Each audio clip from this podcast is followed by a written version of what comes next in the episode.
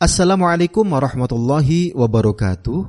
Hamdan wa syukron lillah wassalatu wassalamu ala rasulillah wa la hawla wa la quwata illa billah. Amma ba'du. Pendengar Buletin Dakwah Kafah rahimakumullah. Alhamdulillah kembali hadir di tengah-tengah Anda semua. Buletin Dakwah Kafah kali ini edisi 269. 23 Rabiul Akhir 1444 Hijriah, 18 November 2022 Masehi. Kali ini akan mengangkat tema Islamlah solusi kehidupan, bukan yang lain. Bismillahirrahmanirrahim. Allah Subhanahu wa taala telah mengutus Rasulullah Muhammad sallallahu alaihi wasallam dengan membawa risalahnya untuk seluruh umat manusia. Di situ ada jaminan dari Allah Subhanahu wa taala bahwa risalah Islam akan mendatangkan rahmat bagi seluruh umat manusia. Karena itu, risalah Islam akan tetap relevan dan cocok untuk seluruh umat manusia dan untuk segala urusan mereka hingga hari kiamat. Allah SWT berfirman dalam Quran Surah Al-Anbiya ayat 107, Wa ma arsalnaka illa rahmatan. Tidaklah kami mengutus kamu Muhammad, melainkan untuk menjadi rahmat bagi semesta alam. Imam Al-Baydawi di dalam tafsir Anwarut Tanzil wa Asrarut Ta'wil atau tafsir Al-Baidawi menjelaskan, tidaklah kami mengutus kamu Muhammad melainkan untuk menjadi rahmat bagi semesta alam karena risalah yang Allah SWT turunkan kepada Nabi Muhammad merupakan sebab untuk kebahagiaan mereka dan menjadi sebab untuk kebaikan kehidupan mereka di dunia dan akhirat mereka. Islam rahmatan lil alamin bermakna bahwa syariahnya itu jalbul masalih wadarul mafasid, mendatangkan kemaslahatan dan mencegah kemafsadatan. Karena itu, menuduh Islam sebagai penyebab konflik dan sumber masalah merupakan suatu bentuk kelancangan luar biasa terhadap Allah SWT dan Rasul Sallallahu Alaihi Wasallam. Hal itu tentu tidak terbayang akan muncul atau keluar dari seorang mukmin. Pendengar rahimakumullah, sumber konflik yang sebenarnya. Banyak sekali konflik di dunia dan banyak pula problem terjadi di tengah-tengah masyarakat saat ini. Faktor penyebab terbesarnya sesungguhnya adalah penerapan sistem sekularisme kapitalisme. Islam sebagai ideologi dan sistem kehidupan yang memang tidak diterapkan di dunia saat ini tentu bukanlah penyebab semua konflik dan persoalan yang terjadi. Bahkan Islam tidak ada hubungannya sama sekali dengan semua persoalan dunia saat ini. Perang dunia pertama dan kedua misalnya, sebagai konflik terbesar di dunia, bukan karena faktor Islam. Semua negara utama yang terlibat dalam Perang Dunia Pertama dan Perang Dunia Kedua, mayoritas penduduknya beragama Nasrani. Konflik Korea Utara, Korea Selatan, konflik Vietnam, konflik dan tragedi Balkan, konflik-konflik di Afrika dan lain-lain. Di antara sebabnya adalah ambisi dan kebijakan politik negara-negara besar yang mengadopsi ideologi sekularisme kapitalisme dengan penjajahan sebagai metode bakunya. Begitupun invasi Rusia terhadap Ukraina, konflik Korea, konflik Taiwan, dan lain-lain. Sebabnya masih sama. Konflik di negeri-negeri kaum muslim seperti konflik di Irak dulu juga bukan disebabkan oleh Islam, semua itu disebabkan oleh persaingan negara-negara besar dan ambisi negara besar, khususnya Amerika, untuk menguasai kekayaan alam di sana. Hal yang sama juga terjadi dalam kasus konflik di Suriah dan Yaman hingga saat ini. Sebabnya adalah persaingan negara-negara besar kapitalis, khususnya Amerika dan Inggris, untuk menanamkan pengaruh dan kontrol di negeri itu. Juga akibat dukungan mereka kepada para penguasa zalim otoriter dan tiran yang telah menyengsarakan rakyat di sana. Berbagai problem yang dihadapi masyarakat di negeri ini juga bukan karena faktor agama apalagi Islam. Kekayaan milik rakyat misalnya terkonsentrasi di tangan segelintir oligarki kapitalis. Krisis ekonomi terus terjadi secara siklik atau berulang utang pemerintah makin menggunung yang sampai akhir September 2022 telah mencapai 7.420,47 triliun rupiah. Sumber dari cnnindonesia.com 25 Oktober 2022. Jutaan hektar lahan dan hutan dikuasai di tangan oligarki. Sebaliknya, jutaan rakyat tidak punya tanah. Harga-harga terus mengalami kenaikan. Demikian pula seabrek problem ekonomi lainnya semua ini tidak lain sebabnya adalah penerapan sistem ekonomi kapitalisme di negeri ini, sama sekali bukan karena Islam.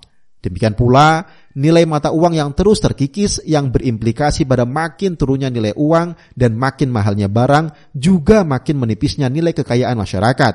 Itu semua sebabnya adalah sistem moneter, fiat money, dan sistem ribawi yang tidak lain merupakan bagian dari sistem sekularisme kapitalisme. Begitu pula banyaknya politisi yang abai dengan kemaslahatan rakyat. Mereka lebih mementingkan kepentingan sendiri dan kelompok maraknya korupsi dan manipulasi oleh para pejabat, politisi dan penguasa yang obral janji tetapi nihil ditepati, perselingkuhan penguasa dan pejabat dengan para oligarki, dominannya korporatokrasi, banyaknya undang-undang dan peraturan yang menguntungkan oligarki dan para kapitalis dan sebaliknya meminggirkan kepentingan rakyat banyak. Demikian pula problem politik lainnya, semua itu sebab mendasarnya adalah penerapan sistem politik sekuler demokrasi yang syarat modal. Maraknya pergaulan bebas, berbagai kenakalan remaja, maraknya perceraian, KDRT, maraknya narkoba dan problem sosial pergaulan lainnya jelas juga bukan karena Islam. Sebaliknya, semua itu terjadi karena kehidupan sosial pergaulan yang diatur dan dijalankan mengikuti sekularisme, hedonisme, liberalisme. Dengan demikian, seluruh konflik di dunia dan problem di masyarakat saat ini jelas bukan karena faktor Islam.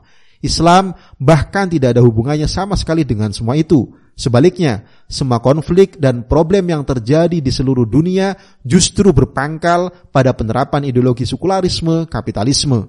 Anehnya, justru hal itu tidak disinggung dalam berbagai forum global termasuk dalam forum R20 lalu mereka malah menuding agama atau Islam sebagai sumber konflik dan sumber masalah. Tudingan bahwa agama atau Islam sebagai sumber konflik dan sumber masalah sebenarnya merupakan pandangan khas sekularisme. Sebabnya, sejak awal, sekularisme menolak peran agama atau Islam di dalam kehidupan. Karena itu, solusi yang ditawarkan oleh kaum sekuler seperti pluralisme agama, dialog antar agama, moderasi agama atau moderasi beragama dan yang lainnya merupakan solusi yang berasal dari sekularisme yang justru tidak menyentuh akar persoalan konflik dan problem yang terjadi. Solusi tersebut malah banyak menimbulkan masalah baru. Pendengar rahimakumullah, akibat berpaling dari syariahnya. Allah SWT telah mengingatkan bahwa berbagai kerusakan dan problem di dunia terjadi karena penyimpangan terhadap syariahnya. Allah Subhanahu wa taala berfirman dalam Quran surah Ar-Rum ayat 41. Zaharul fasadu fil barri wal bahri bima kasabat aydin nas liyudhiqahum ba'dalladhi amilu la'allahum yarji'un. Telah tampak kerusakan di darat dan di laut disebabkan oleh perbuatan tangan manusia supaya Allah menimpakan kepada mereka sebagian dari akibat perbuatan mereka agar mereka kembali ke jalan yang benar. Artinya, semua kerusakan yang terjadi di dunia ini adalah karena ragam kemaksiatan yang dilakukan oleh manusia. Kemaksiatan manusia ditunjukkan oleh sikap mereka yang berpaling dari syariat Allah Subhanahu wa taala. Allah Subhanahu wa taala berfirman dalam Quran surah Toha ayat 124, Waman a'radu an dzikri fa inna lahu ma'isyatan. Siapa saja yang berpaling dari peringatanku atau Al-Qur'an, maka sungguh bagi dia penghidupan yang sempit. Kehidupan yang sempit itu tercermin dalam banyak problem kehidupan sebagaimana terjadi saat ini. Sebabnya jelas, karena manusia berpaling dari Al-Quran atau syariahnya. Pendengar rahimakumullah, syariah Islam adalah solusi dinamis. Islam diturunkan oleh Allah SWT untuk mengatur seluruh aspek kehidupan manusia. Islam mengatur akidah dan ibadah yang bersifat pribadi, termasuk mengatur akhlak, makanan, minuman, pakaian, dan sebagainya. Islam pun mengatur aspek muamalah, misalnya dalam aspek moneter. Islam menetapkan bahwa moneter harus berbasis emas dan perak. Dalam aspek ekonomi, Islam menetapkan sejumlah aturan atau hukum.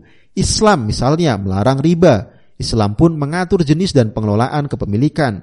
Misalnya mengatur tambang dengan deposit besar, sumber energi, fasilitas publik, dan milik umum lainnya dengan melarang individu atau sekelompok individu menguasai semua milik umum tersebut dan menyerahkan pengelolaannya kepada negara untuk kepentingan rakyat.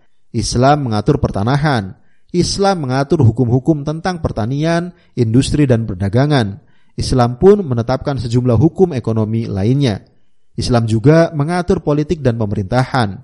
Islam misalnya menetapkan bahwa kedaulatan atau hak membuat hukum ada di tangan Allah SWT. Kekuasaan ada di tangan umat.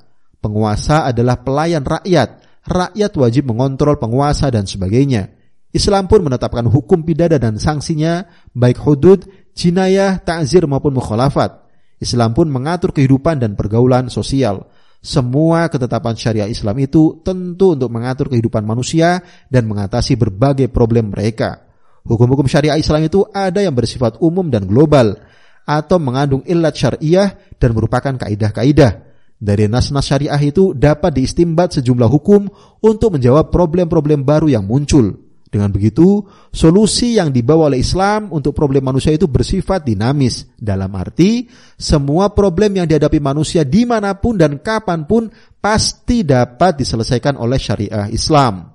Allah SWT menjamin semua persoalan manusia ada solusinya di dalam Islam.